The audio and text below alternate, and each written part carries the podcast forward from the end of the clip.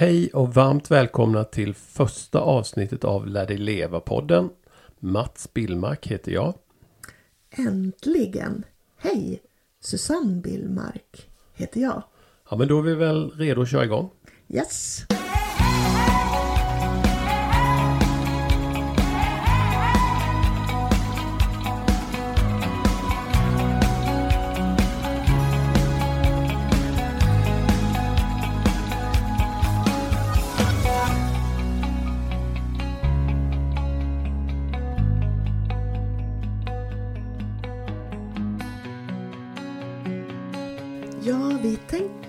Kanske börja med att prata lite grann om eh, varför vi har skrivit de böckerna vi har skrivit, hela Lärde leva-serien.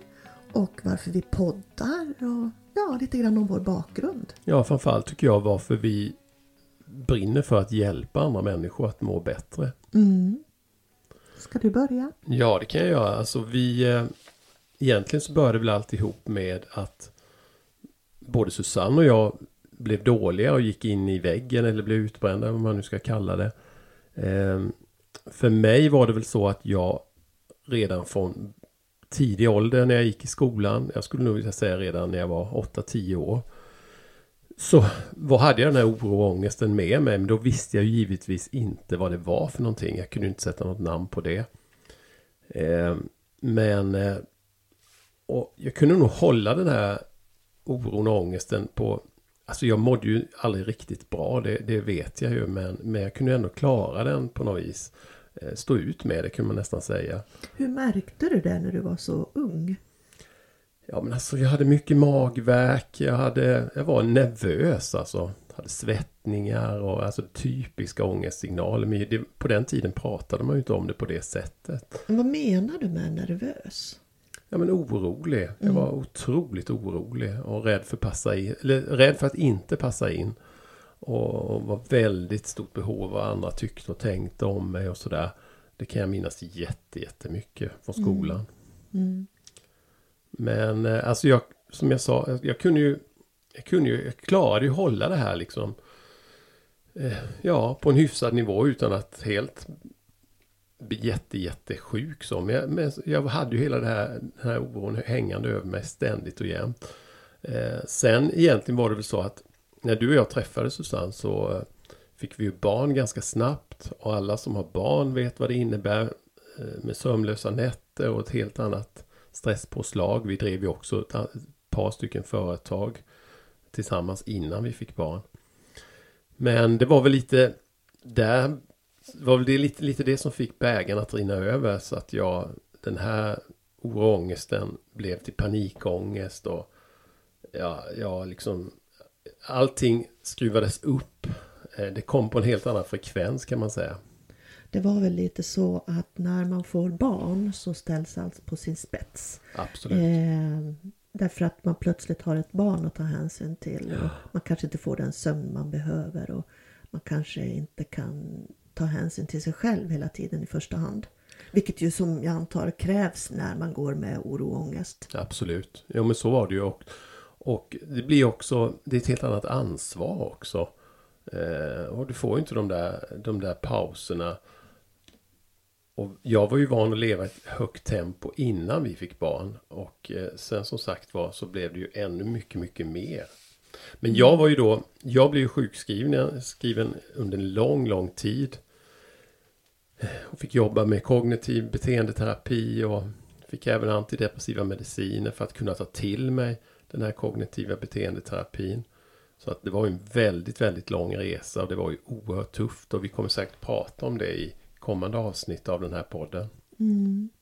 Vi fick ju hjälp du och jag på olika sätt. Men Absolut. framförallt så fick vi ju hjälp med parterapi. Och vi behöver inte gå in i detalj i det kanske men det var i alla fall ett äldre par i vår lilla stad som egentligen inte var terapeuter eller så på det sättet utan mannen i fråga var ju helt enkelt idrottscoach. Ja, mental coach kallar han sig. Och kvinnan var sjukgymnast och vi fick komma och fick parterapi hos dem.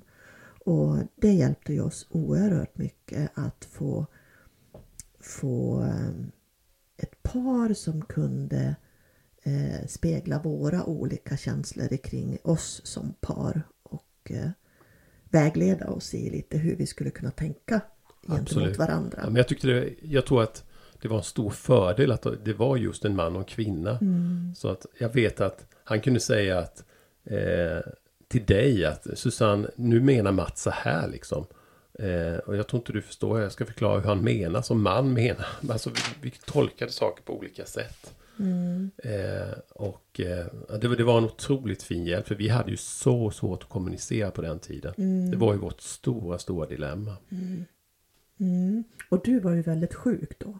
Ja, men det var jag ju. Jag, jag hade ju jätte, jättemycket ångest och panikångest. Och, Mm. Och klev ofta in i dina egna bubblor Ja. som jag inte fick delta i och som jag säga. var väldigt orolig för för jag visste ju inte vad som hände med dig. Nej, men jag ältade ju mycket och, och med mycket tänk och omtankar och mycket, det var ju mycket, mycket oro alltså.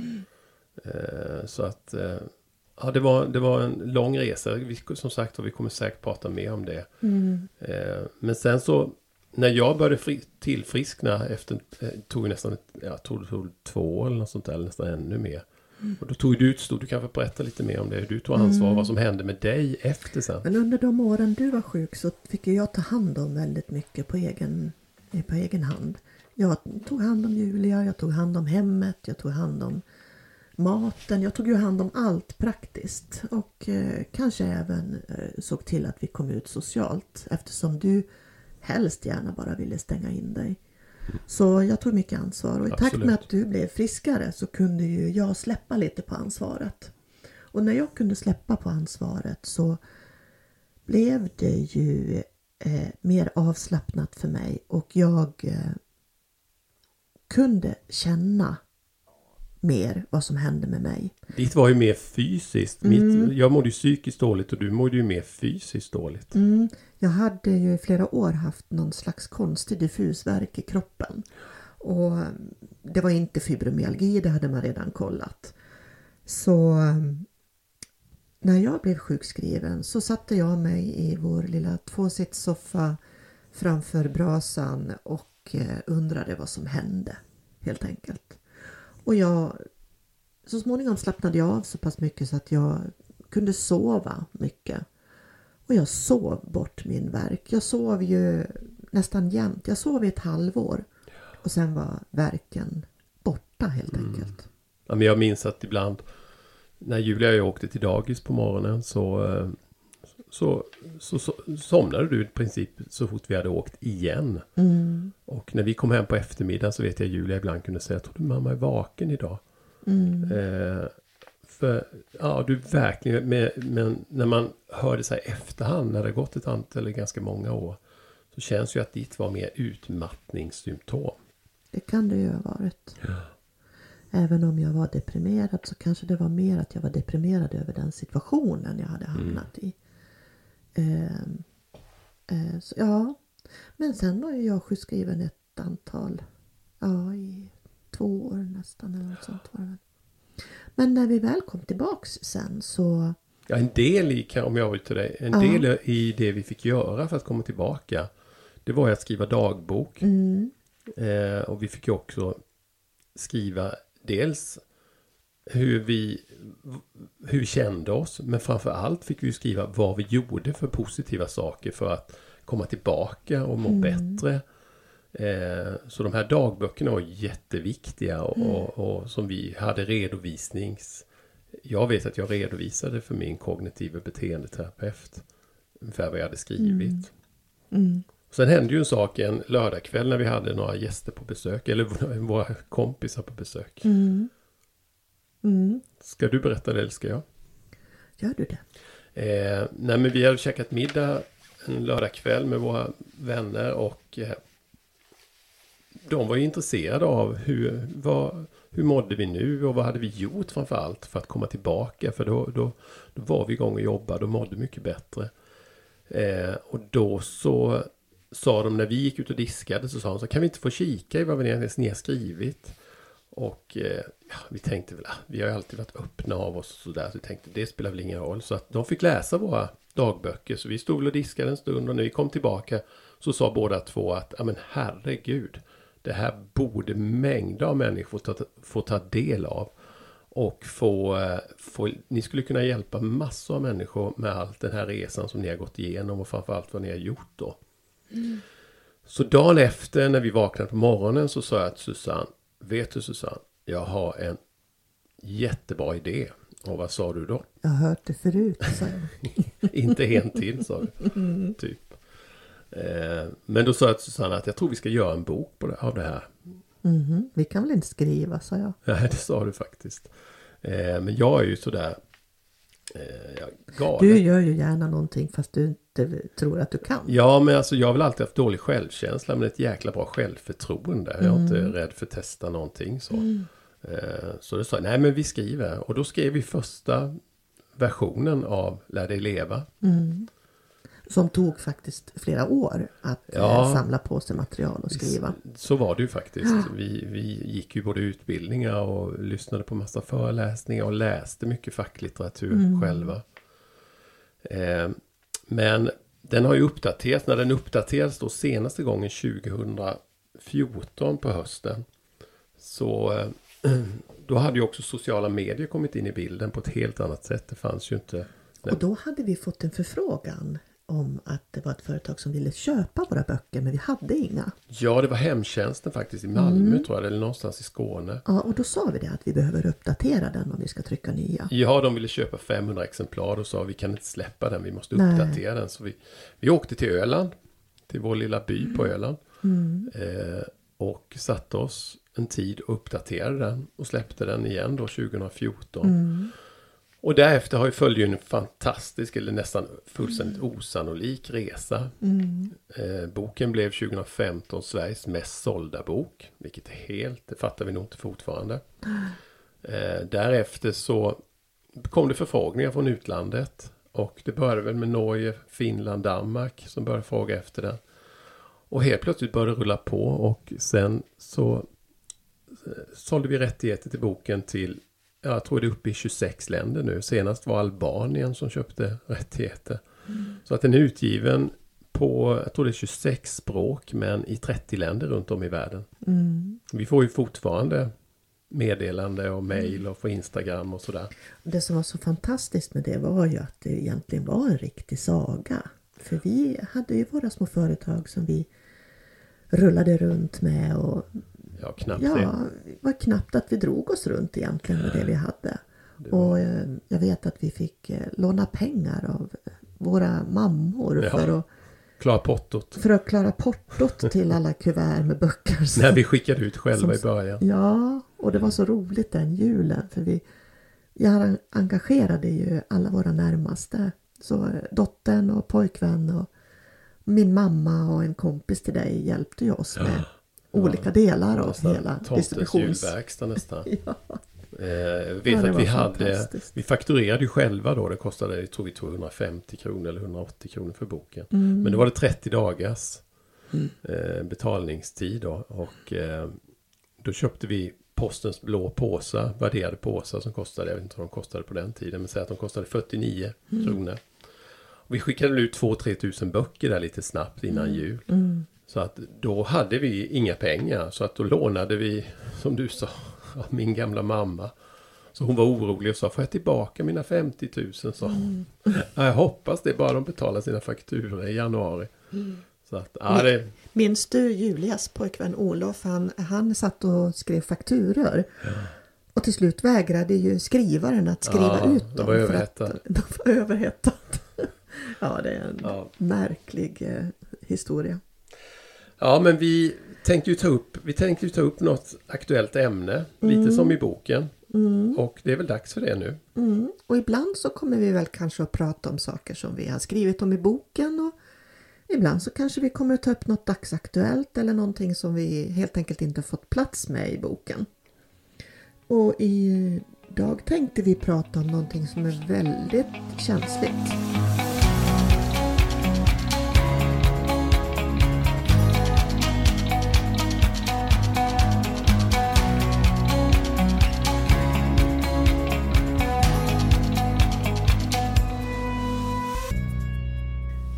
Idag tänkte vi prata om eh, uppväxtens betydelse för hur, hur vi formas och hur vi sen hanterar det när vi blir vuxna. Eh, du och jag har ju haft, vi kom ju ganska tidigt faktiskt underfund med att våra pappor var ganska likartade till sitt beteende. Absolut. Att vi eh, också, men, att, men att vi samtidigt hade påverkats faktiskt också på olika sätt av deras beteende. Så var det nog också. Eller så är det. Kanske kan det ha berott på att du var pojk och jag var flicka. Det är mycket möjligt. Kan vara så. också. Det vet jag inte men eh, våra papper var ju eh, ganska auktoritära. De ville styr, gärna styra oss, de ville bestämma, de hade svårt att lyssna. De eh, båda hade nog ganska kort temperament också. Men även om min pappa inte kanske blev arg på det sättet så gick han undan istället. Och din pappa gick ju också undan. Absolut. Och båda tjurade. Och Både du och jag och eh, våra mammor har ju fått tassat på tå Många gånger. för att vänta ut våra pappor. Få se när det var okej igen. Mm. Det var ju också ett sätt att styra oss, den här tjurigheten. Ett jäkla fult sätt. Mm. Berätta om hur eh, din pappas ja, beteende har påverkat Ja, dig. som sagt var, det är ju väldigt lätt att ta efter sina föräldrars beteende. Fast man ibland kanske, man är inte medveten om det, men det blir så. Men det finns ju också en orsak, alltså varför min pappa, jag kommer gå in lite mer på det om en stund. Eh, varför han blev som han blev. Det finns ju en historia givetvis när, i hans uppväxt. Och han växte ju upp med framförallt en mamma i, i det fallet då. Min farmor alltså som var väldigt ångestfylld och väldigt kontrollerande och väldigt, väldigt, väldigt speciell. Och eh, han berättade ju många, eh, många historier för mig eh, när han skulle förklara. När han skulle förklara hur... Eh, han, han, ville, han ville försöka ibland förklara varför han var som han var. Eh, och jag, bland annat berättade en historia om att det var jul hemma hos... Han var enda barnet ska jag nog tillägga då.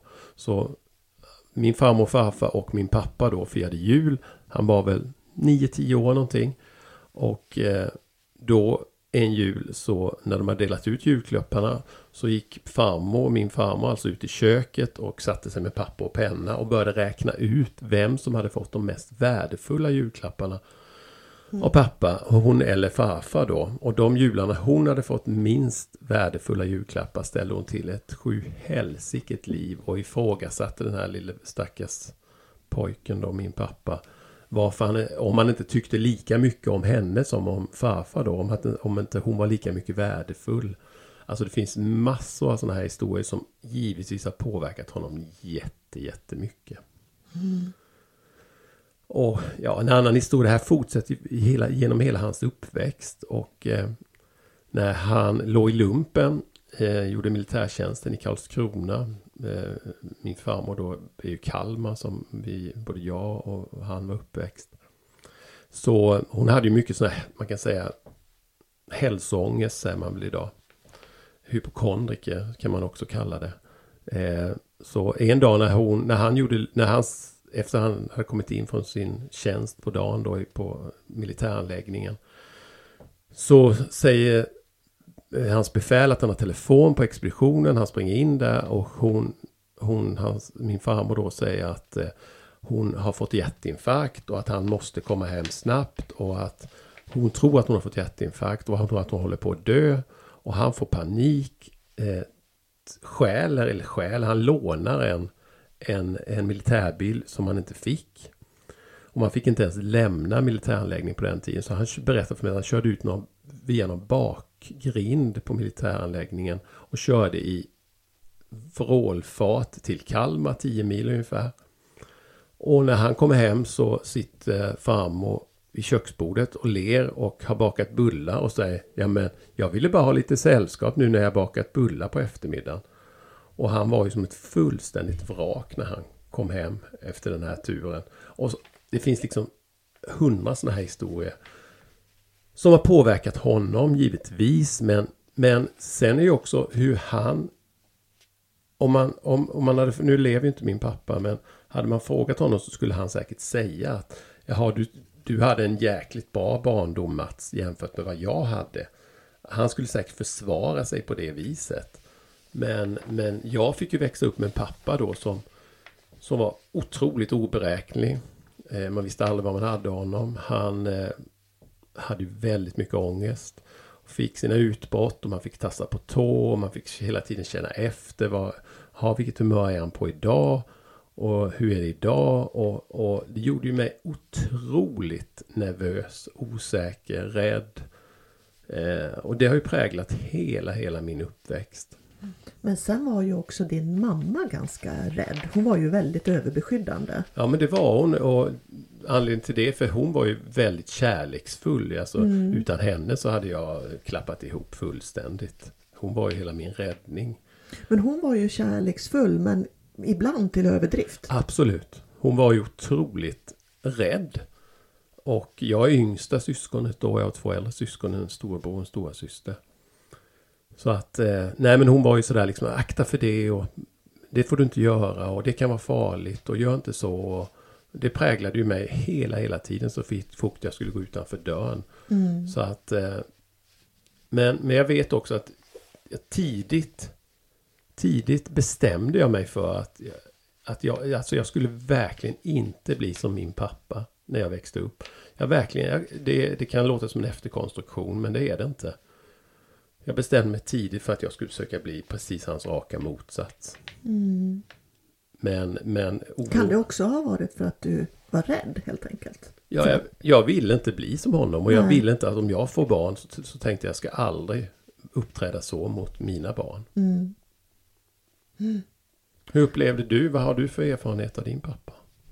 Jo men jag har ju Jag var ju ensam barn till jag var 13 år. Så att jag har ju, och när jag var 13 fick jag en lillebror. Så att jag blev ju nästan mer som en extra mamma för min lillebror. Men under min uppväxt så upplever jag det som att eh, pappa hade ett stort behov av att ha eh, kontroll på mig. Men det märkliga var att det var ju, på ett sätt var det en stor kontroll och på ett sätt inte. För att jag fick ju ofta göra eh, saker som jag kände att kanske borde ha ifrågasatts. Mm. Och vissa saker som jag tyckte kanske inte borde ha ifrågasatts kunde det bli ett himla liv kring. Så det fanns liksom ingen... Kan du ta något exempel på det? Nej men det fanns ingen konsekvens riktigt. Eh, nej men, eh, när jag var ganska ung då så hade jag ett litet oskyldigt förhållande med en kille som var ett år äldre än mig och vi var ju väldigt, väldigt unga. Och pappa blev ju galen när jag kom hem för sent en, en kväll och jag fick en veckas eh, utegångsförbud. Samtidigt som när jag var lite äldre då var tillsammans med en tio år äldre man eh, öppet inför dem. Eh, som, som faktiskt eh, eh hade ett förhållande och, och ett litet barn. Eh, och, och, då sa mina föräldrar ingenting. Eh, det borde de ju, om de hade velat, kunna ifrågasätta istället kan jag tycka. Eh, och det, det blev lite konstiga, ja, jag visste ju inte riktigt vad som gällde och inte gällde. Ibland brukar man ju säga sådär att när föräldrar är ena stunden, nu varken din pappa eller min pappa drack ju alkohol mm. när vi växte upp. Mm. Och det, det skulle de ju det, det, hade ju varit mycket värre om det hade varit så. Men, men det är så, så tror jag många barn och ungdomar upplever det med föräldrar som dricker mycket alkohol. Att man vet inte vad man har sina föräldrar. Nej. Är, är de nyktra eller är de inte nyktra? Är de, blir de liksom fjantiga och löjliga när de dricker eller blir de bara otäcka och obehagliga? Det, det, är liksom, det är det som gör att det finns liksom ingen säkerhet hur föräldrarna ska vara. Nej men barn förstår sig inte på när vuxna blir personlighetsförändrade. Jag förstår inte varför. Men jag kan ju tycka att den här oberäkneligheten den är ju otäck oavsett vad den beror på. Om den beror på alkohol eller vad som så är det ju eh, läskigt för, för ett barn. Och jag kan ju också sådär, alltså det händer ju så mycket i sådana små detaljer som man, Alltså vi har ju kommit på det i efterhand du och jag. Eh, hur, för att du började, ju, du började ju ifrågasätta mig när vi käkade, när vi hade varit tillsammans några månader. Så lämnade jag alltid mm. en halv potatis eller mm. en liten köttbit. Jag lämnade alltid. Eh, och jag, jag vet inte ens om jag tänkt på det.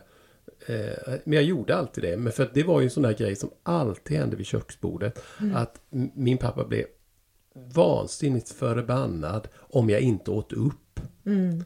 Eh, och eh, han ställde kunde säga att ta hit tallriken så ska jag fan eh, sätta i mig din mat också. Mig passar det ungefär. Mm.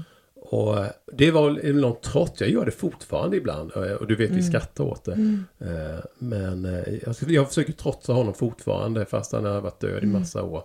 Och att jag är mer än vuxen.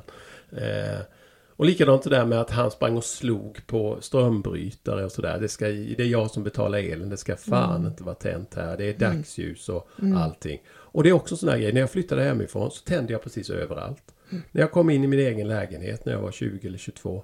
Eh, så tände jag alla lampor fast det var dagsljus. För nu kunde jag bestämma själv. Mm. Du har ju också några sådana där. Ja, men pappa var också sån att eh, man skulle inte ha lampor tända i onödan för det kostade. Ja. Ehm, så det är också något jag har lärt mig. Men, men jag har ju inte, det har inte jag lidit av och det har inte jag någon slags stark känsla av att jag behöver trotsa idag. Däremot så har jag andra saker, för jag älskade att somna till radion. Mm. Och det fick jag inte göra, för det var också en kostnad. Och då känner jag, herregud vad, det, vad, det, vad var det för kostnad? Det var ju bara en grej. Han skulle ja. helt enkelt bestämma att jag inte fick somna till radion. För den gick ju hela natten och mm. det blev dyrt. Vilket det ju förmodligen inte blev. Nej, det var ju bara skitsnack. Och det kan jag, det kan jag ju tycka är jätteskönt fortfarande. Och du gör ju det fortfarande. Ja, jag, jag somnar. Kan fort... Idag kan jag ju ställa in den så den, den tystnar. Men det är inte den som är, det som är grejen. Utan att jag bara kan göra det. Det är lite din trots. Det var också mycket pappa eldade med ved större delen av året. I princip nästan alltid. Och eh, det var det här med varmvatten då. Det var ju mycket besvär. Det, det var, han skulle hugga veden. och man skulle elda och hålla elden igång och sådär. Och ja, när jag blev större gjorde jag ju det själv. Men det var väldigt sådär att man skulle helst inte bada för ofta. Mm. Eh, för det kostar ju att fylla ett badkar och, och sådär. Och, och det gjorde jag. Sen när jag flyttade hemifrån så badade jag varje morgon innan jag gick till jobbet. Eh, och det är någonting som har följt mig väldigt mycket. Men eh, ja. jag kan, jag kan eh, ja, vi har ju alltid ett val som vi säger. Eller hur? Ja, det har vi. Vi kan ju... Jag kan ju känna det eh, med din pappa till exempel. Att mm. han, han hade ju aldrig tillåtit sig att reflektera över varför han var som han var. Mm. Eh, och att han förde över olika beteenden på dig. Jag tror inte han tänkte på det överhuvudtaget. Nej, han gjorde ju inte det. Och det gjorde ju inte min pappa heller. Eh, Eh, förmodligen var det ju, de hade ju sina skäl till det. De var ju förmodligen rädda för vad det skulle väcka i dem. Mm. Eh, min pappa ville ju aldrig prata om sin uppväxt till exempel. För det fanns ju såklart anledningar till varför han var som han var. Mm. Men, eh, men du och jag har ju ändå reflekterat över varför vi är som vi är. Vi pratar ofta om det också. Ja det gör vi och vi mm. pratar ofta om att men just ja, och till och med senast nu när vi skrev senaste boken här i somras när jag satt och redigerade den. Mm. Att jag kunde till och med få aha-upplevelser medans jag skrev. Både för din del och för min egen del. Jag kommer inte ihåg vad det var nu. Nej, jag kommer inte heller ihåg exakt vad det var men jag kan få ta det i ett annat avsnitt. Ja. Men, men just det här, jag kommer ihåg att jag ropade på dig ja. och sa Mats, nu har jag kommit på varför det är så här för dig. Eh, det var någonting jag skrev då om, om din pappa. Men vi kan väl skicka med det till lyssnarna tycker jag. Att man börjar reflektera över hur mycket man... man alltså, sen är det ju fantastiskt.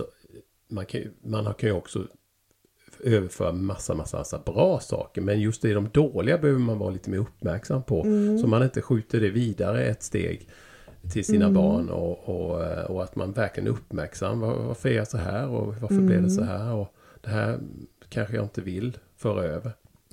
Nej, och det viktiga är ju att börja reflektera över vad som är vad. Ja. Vilket, kan jag, vilket kan jag vara glad för att jag har ärvt och, och vad kan jag istället eh, försöka arbeta bort. Mm. Och då kan jag också eh, tycka det att det kan ju vara lite ledsamt att komma på om man nu har äldre barn. Mm. Så kan det ju vara lite jobbigt att komma på att men herregud det här har jag ju fört över. Jag ser ju det på mina barn. Mm. Att det lätt kan ge skuldkänslor. Mm. Men jag tycker att, eh, att man istället kan man ta upp det med sina vuxna barn Absolut. och säga ja, jag vet att jag har varit så här och att jag har betett mig på det här och det här viset och jag är hemskt ledsen för det och ehm, jag kan se ibland att, eh, att du har att du kanske har lite samma beteende som mig och jag vet inte om du, om du lider av det, men att man tar ett Ja, samtal men man bara med sina barn. reflekterar över det tycker jag är viktigt. Ja, att man tar ett samtal med sina barn om det. För då visar man sig åtminstone mänsklig. Och man vis- visar ju också att, att man är beredd att förändra på sig. Och Ja, det, men det är det, viktigt. det tror jag är jätte, jätteviktigt. Sen, sen kan man ju också säga också att eh, din pappa dog ju eh, precis när han skulle gå i pension, sorgligt nog. Min pappa levde till han var drygt 90 år. Och han, han blev bättre när han slapp sitt jobb så lugnade han ner sig. Eh, han kunde visa en annan sida och periodvis. Han var jobbig även då men han kunde ändå visa lite fina sidor och lite mer kärleksfulla sidor. Eh, när han slapp pressen från jobb och sådär. Så att eh, det var ändå fint att få uppleva det. Nu fick ju inte du riktigt göra det men det kanske hade blivit likadant med din pappa. Om han hade fått, eh, fått landa i en pension och, och kanske mer, blivit mer eftertänksam, vad vet jag. Mm, jag vet inte, det är en annan historia som vi kanske får ta sen. Men pappa trivdes ju inte så bra med sin pension. Han hann ju precis knappt bli pensionär. Mm. Så var det ju. Ja, vi, eh, vi tänkte göra en liten kul avslutning. Ska vi köra en liten vignett innan avslutningen? Det